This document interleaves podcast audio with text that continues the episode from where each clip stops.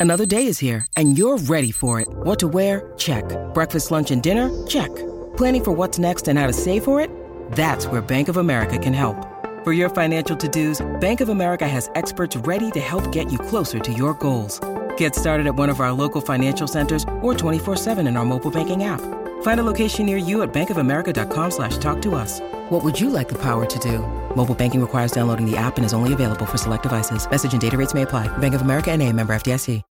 When you need mealtime inspiration, it's worth shopping Kroger, where you'll find over 30,000 mouthwatering choices that excite your inner foodie. And no matter what tasty choice you make, you'll enjoy our everyday low prices, plus extra ways to save, like digital coupons worth over $600 each week. You can also save up to $1 off per gallon at the pump with fuel points. More savings and more inspiring flavors make shopping Kroger worth it every time. Kroger, fresh for everyone. Fuel restrictions apply.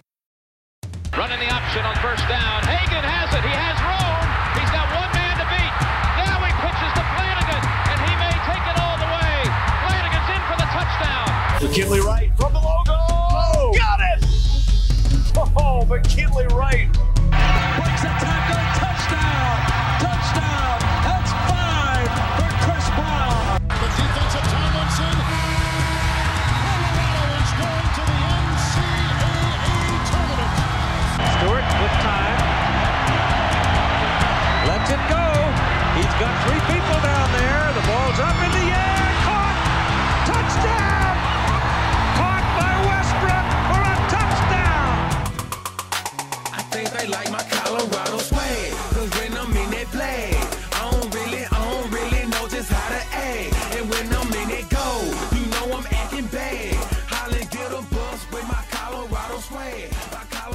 Welcome into the DNVR Buffs podcast presented by the American Raptors.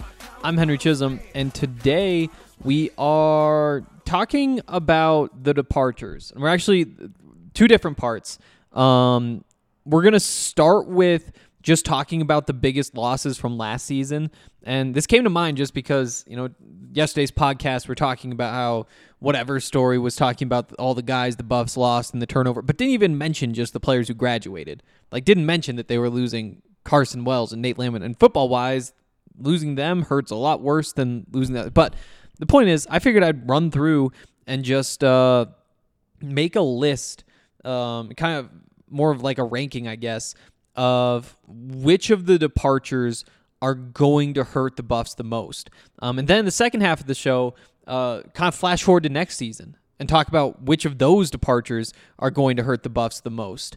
Um, because they have a big senior class. Like there's going to be a lot of turnover after this season again. So that's the plan for today. Um, hopefully you guys are excited. I know that I am excited, and I guess we might as well just dig in. Um, so of the guys who left last season, uh, we're just we're just hitting the top ten. That's that's how I did it. Instead of like once you get into the like, which one of these two guys is the least important loss? Like, eh, it's a we don't need to be doing that. Um, number ten, Colby Pursell. Uh, losing Colby Pursell definitely stings just because he has the experience. Um, but there's a couple factors here. First of all, uh, the Buffs have plenty of options at center. And so, will they be as good as Colby is day one? Who knows? Um, but it does seem like with an offensive line as bad as it was last year, having a little bit of turnover isn't that big of a deal. You know, it's it's kind of a good thing. You're getting somebody out there. Um, again, could there be a drop off in the first couple weeks for sure? But by the end of the year, I have a feeling that whoever gets that job, whether it's Noah Fenske or Austin Johnson, I have a feeling that they'll be doing just fine there. Um, and that's why. I mean, it definitely doesn't help Colby's per, Colby's case to be a, a major loss. Uh, that there's only two linemen who leave. You know, if there were five, then they'd all feel like they were bigger losses. You know, um, but but one guy is replaceable, especially at that position. Um, number nine, ninth most impactful loss, Dimitri Stanley. Um, could have been up a little bit higher on this list, probably, just given that he's been on the field. The truth is, though, the, the Buffs have quite a few receivers. Dimitri's coming off a, a bit of a down year, and I don't know. I mean, this is kind of one of the complaints that I've had since I've, I've started following Colorado, but the receivers haven't gotten much better in the past. You know, so like you you just look back. It's like K.D. Nixon was he that much better in his last year than he was in his first? Eh, I'm not so sure. Visca, something similar. Like, and you can run through basically all these guys. Dimitri's on that list too. Just not quite as much improvement as you'd like to see. But that's a different topic for a different day. The point is, losing Dimitri, it, it does sting, but you know, with Chase Penry sitting right there, with uh, I mean, all the depth that they have, they'll have plenty of options, and so you can you can withstand that loss. Uh, number eight, Kary Kutsch. Uh, he was the starting left guard. Yeah, he was on the left side last year. Um, the Buffs' best offensive lineman. Whether you like look through the stats that they keep, or whether you look at Pro Football Focus, or you just watch games for yourself, Kary Kutsch was pretty clearly the best option. Um, he, you know, it was I considered putting him up higher, but then again, like you just look at the roster and say, ah, you bring in Tommy Brown. It was a bad offensive line, so being the best one out there, that's not, you know, that that doesn't necessarily mean you're a world beater.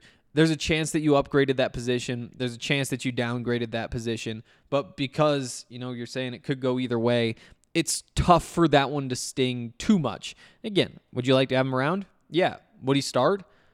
There's a good chance there's a good chance. Um, you might have to move him to center. Um, otherwise, it'd be a tight competition between him and Tommy. Um, and I guess with Casey too. There's no guarantee Casey would start. So, um, decent, decently impactful loss for sure. But you know, Tommy Brown fills right in. Seventh most impactful loss, Mustafa Johnson. Um, and there's a couple reasons here. Uh, first of all, this is probably as high as he could be on this list. Like if I were to move him, I'd probably switch him with Kary. Um, but this is where I wound up deciding to put these guys. Um, Mustafa, it doesn't feel quite as impactful when when he left because he, he missed the beginning of last year, didn't really seem like himself, and so when you're coming off of again not your best season, basically nobody had their best season last year though. It, it takes some of the sting away. And then you also look at you know you have Jalen Sami there, you have Naim Rodman. Um, those those will be your starting defensive tackles. Then you've got a pair of seniors behind them in Justin Jackson and Janaz Jordan. Then you've got all the guys you recruited the last couple years. Who knows if they're ready to break through? So you just have options there. You just have options. Again, like, would you like to have Mustafa? Yep, he'd he'd be out on the field in in some capacity. Um, but again, doesn't he he doesn't hit too high on this list. Um, fifth most impact, or sorry, sixth most impactful loss. Brendan Rice. Uh, this is one that you could have higher, um, but again, you have so many receivers, and on top of that, he didn't produce all that much. Now, how much of that is his fault? How much of it is you know the the game plan's fault and the play calling and the the quarterback play and the offensive line? All these things flow together. How much can you blame Brendan for that? Who knows? But what we do know is that he didn't put up the biggest numbers last year. And will he get better? Probably. Yeah, he'll probably get better. There's a chance that he puts up some big numbers at USC. Although, you know, Jordan Addison coming in, they already had some receivers. That's going to be competitive out there in LA. Um, it does hurt. I, I had him. The, I actually had two guys. It was him. Number five is Mark Perry. Figuring out which order to put those two guys was tough. Um, and again, a, lot of it has to do with you have so many good receivers, so many guys you can put out there. You have a coach who can turn them into the best versions of themselves. You'll be fine. Meanwhile, at safety, you know Trevor Woods is your starting free safety with Mark Perry gone. Is he ready? Potentially, like I hope so. I think I think there's a chance that he's going to be really good and ready to break through. He's a, he's a ball hawk, but having a guy with as much experience as Mark Perry did and, and had spent so much time on the field and gotten so much better while he was out there. I think that that Mark in his junior year, he could have been ready to to make some plays. And when you have other losses to the secondary, that kind of compounds it. That's why I went with Perry as the fifth most impactful loss and and Rice is the sixth. Um, number four, Mekhi Blackmon. Uh, Mekhi is a really solid corner. You know, I've heard some people say like, "Oh, is he even going to get on the field at USC?" That's a question for Brendan Rice. Mekhi's going to be out there on the field. Um, there, there were even reports coming out. I think Lincoln Riley said was what Lincoln Riley said was that he might have been their best defensive player um, during spring camp. It's not a surprise. Smart guy, little undersized, but there's that that is just fine at the cornerback position. Um, he's he's a significant loss, and and he was actually tough. So he was number four. Christian Gonzalez was number three. Those two to me very similar in terms of just pure value for this upcoming season. Now, if you could keep one, you keep Christian Gonzalez because Mekhi's done after this year. Gonzo could go to the NFL. Maybe he has to wait another year, spend another year in college. Who knows? Um, but the longevity, if you factor that in, he's got to be in front. But even if not, just the length, um, potential for him to grow a little bit more this season. Um, that's that's what gives him the edge. That's what makes him the number three most impactful transfer. Again, it's it's in some ways similar to the the wide receiver situation, and that there's young cornerbacks you want to get on the field. The difference is though, these two cornerbacks are two of the best in the Pac 12. They have solidified themselves, they've proven themselves. And if you can just have that, you'll love to have that. Um, those young guys, a little less, re- little re- less proven than uh, the the other receivers that the Buffs have the roster. Not quite as many of them as the receivers. Um, then just positional value, especially on a team where you're probably going to be running the ball quite a bit unless the quarterback play improves more than significantly. Um, having those corners could have solidified the strength of your defense. Um, and your your second biggest loss from last season, Carson Wells. Uh, just a dominant presence on the edge, really just solid linebacker in every way. You know, he, he can do his job in coverage, he can play the run, he can rush the passer, and he does it all really well. And he's smart and he gets guys in position. Um, I mean, there's a reason he's playing for the Bengals right now. Uh, he is a, a massive loss, and while there is talent out there, it's just so nice to have grown men at those positions in that front seven. Just big, strong guys who've been around, who who have the experience, who've had their teeth cut going up against you know the A and M line, the Texas line, um, the Utah line. So number two, the, that biggest loss is Carson Wells, and your biggest loss last season or from last season, Nate Landman. Um, again, just quarterback your defense, single handedly shuts down the running game. Um, you know, if you if you bring him in, then you get to play more linebackers who can cover.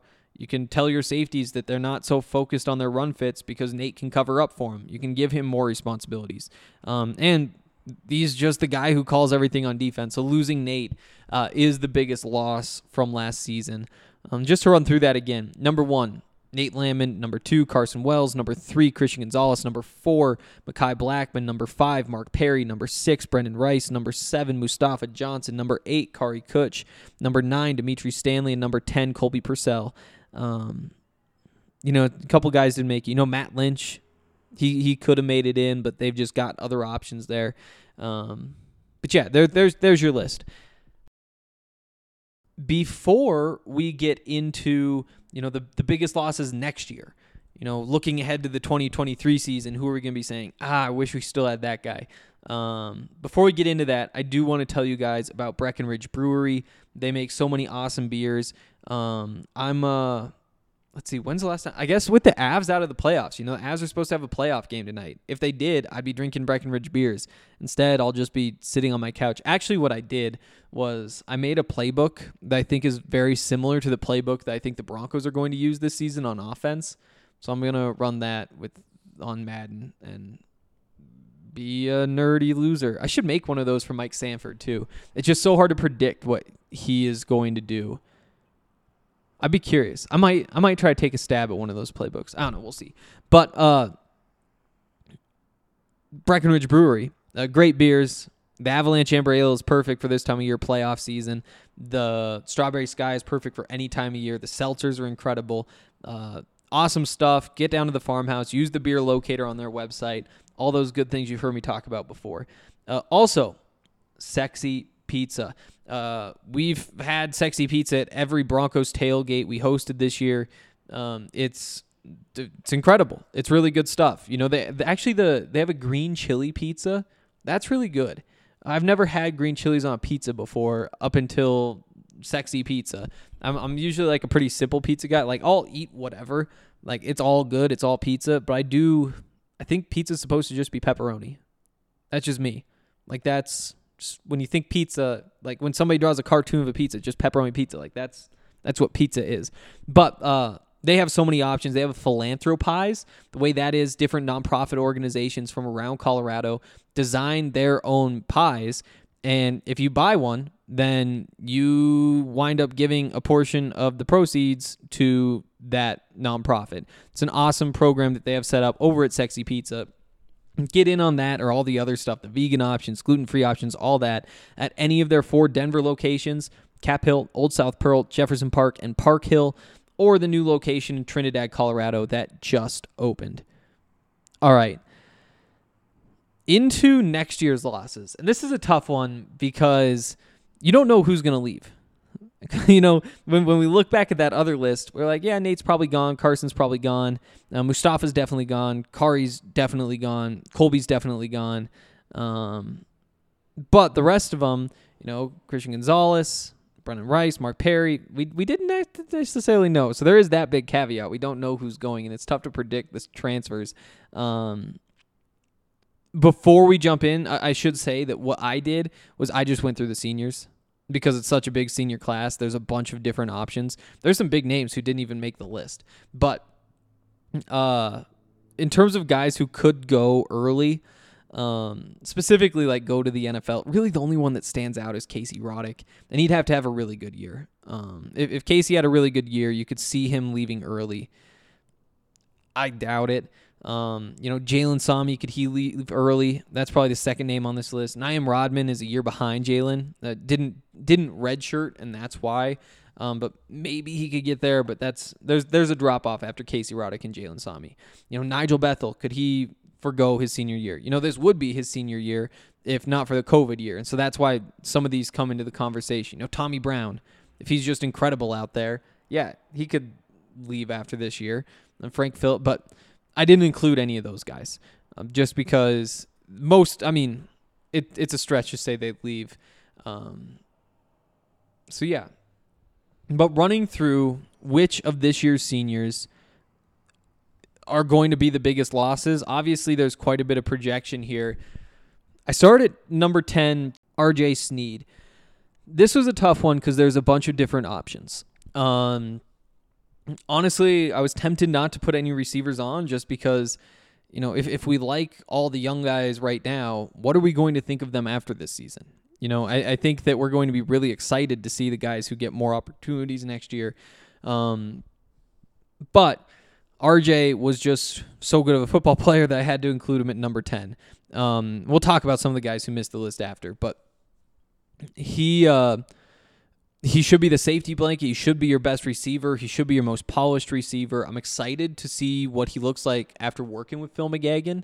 You know, I think that there might be another step that he can take, uh, but I do think that you will feel his loss and just the the security that he provides. You know, because outside of him, it's like, yeah, could Daniel Arias break out? He's going to get every opportunity, and if he doesn't, then Montana Lemonious-Craig gets the opportunities. Ty Robinson and Chase Penry and Maurice Bell and all these guys. Having one solidified spot, though, one guy who you know can play, that does make the position feel a little bit better. Um, and and losing that, it'll be notable next season. Uh, number nine. At number nine, we have Josh Chandler Semedo.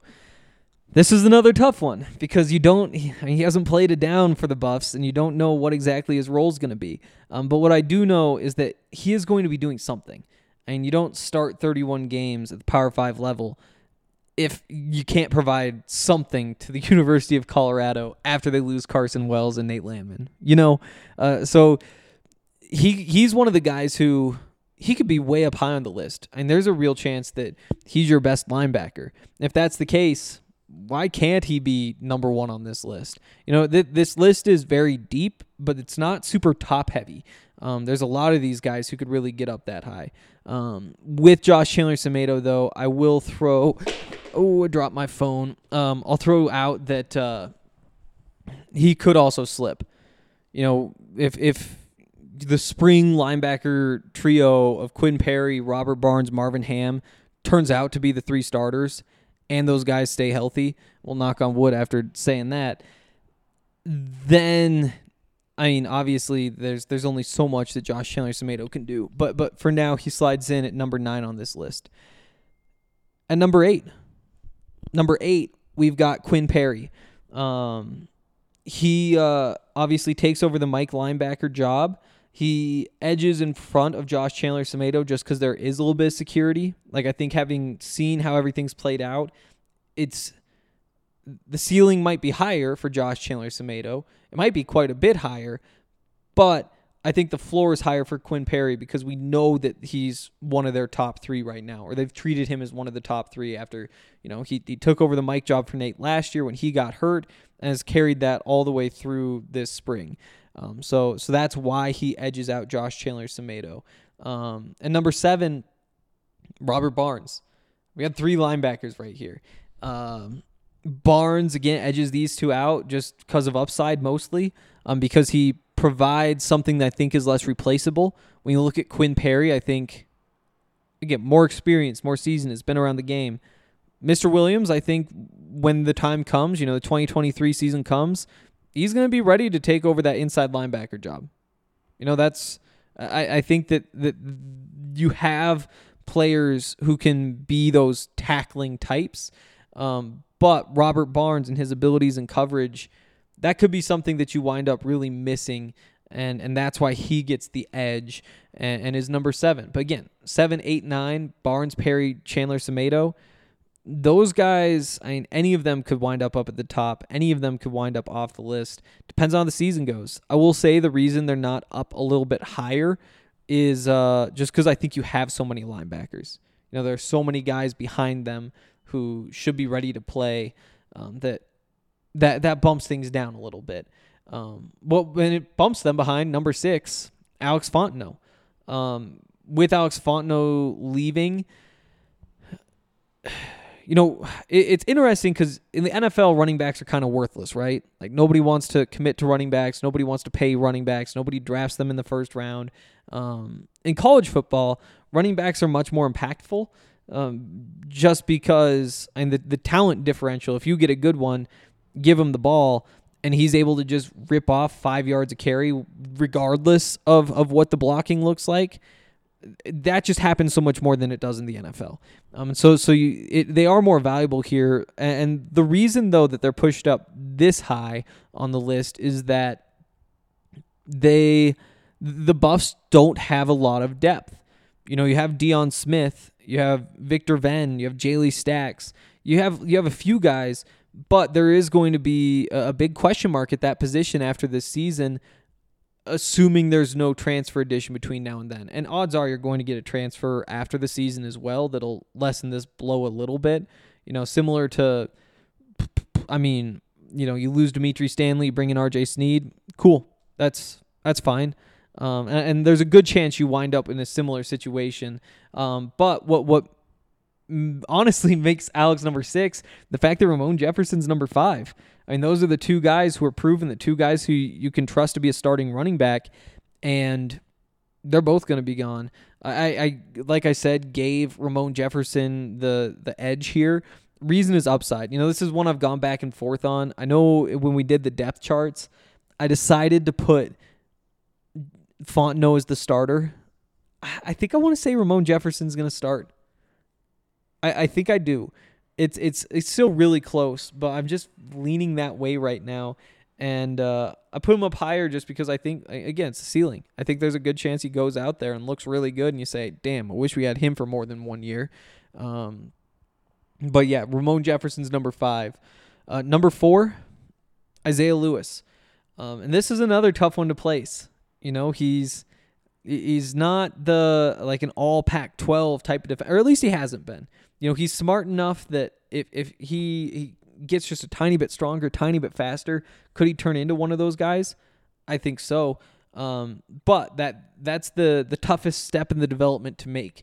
You know, he's he has been a, a good starter, a solid starter, a very consistent player for a couple years for Colorado. Um, and and what puts him up so high on the list again who's behind him? Mean, you're you're saying we're starting Trevor Woods this season. You know, Tyrin Taylor, I think you want him in the slot. I don't think you want him at strong safety unless he puts on some weight. Um, you know, your top recruit, Dylan Dixon. Uh, he's a safety, but you know is saying in his second year he's going to be the starter. That's uh that's asking a lot. Uh, so Isaiah Lewis is number four just because that position is such a question mark behind him. You know, Jordan Wolverton looked really good, but you know how you can't believe it until he's actually producing on the field. Uh, yeah, Isaiah Lewis number four, and at number three, Brady Russell, and this was a really tough one. Um, he could have been number one on this list, honestly.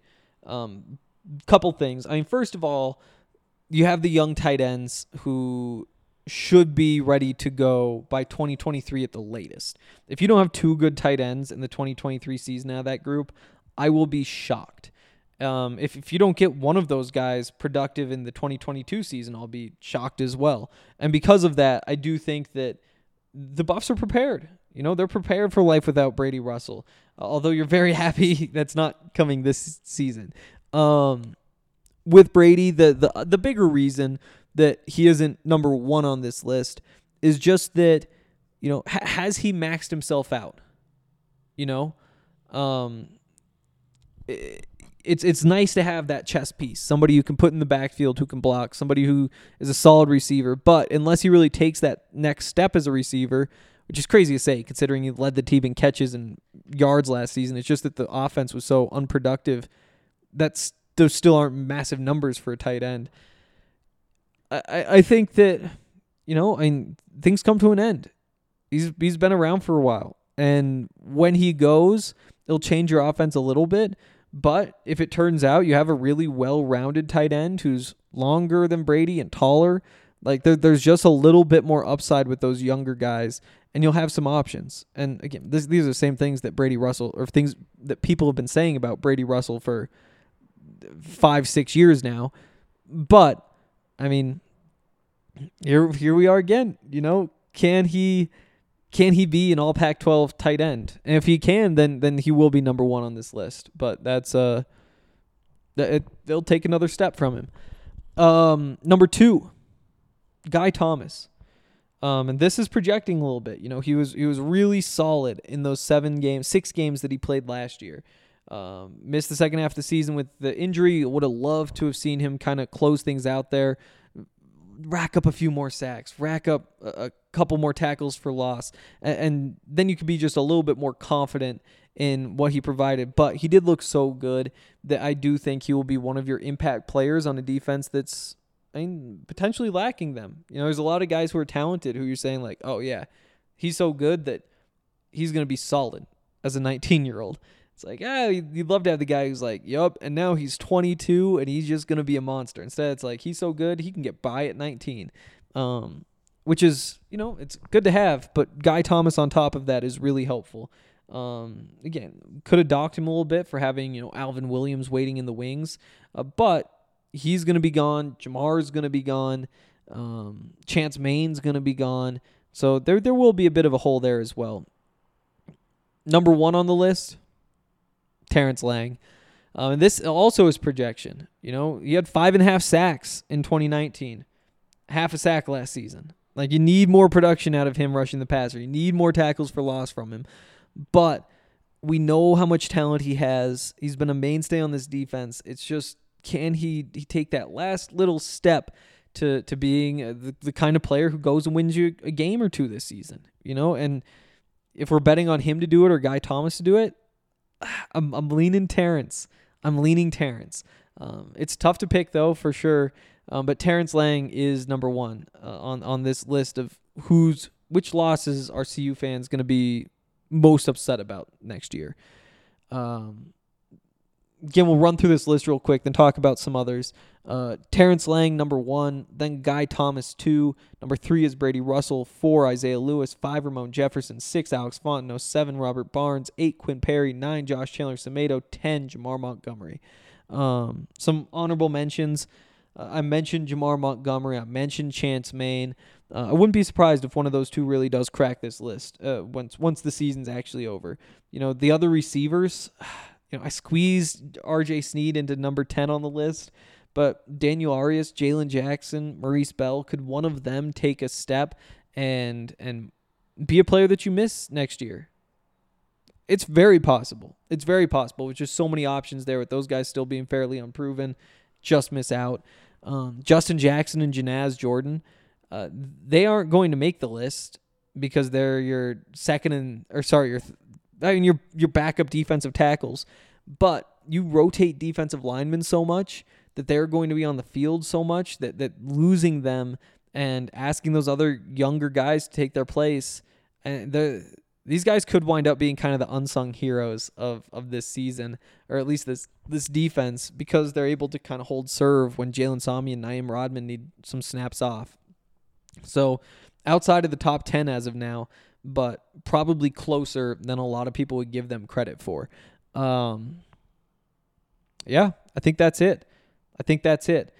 Um, I'll be back tomorrow, Thursday. Not sure exactly what we're talking about, but we'll be talking about something, and I will see you then.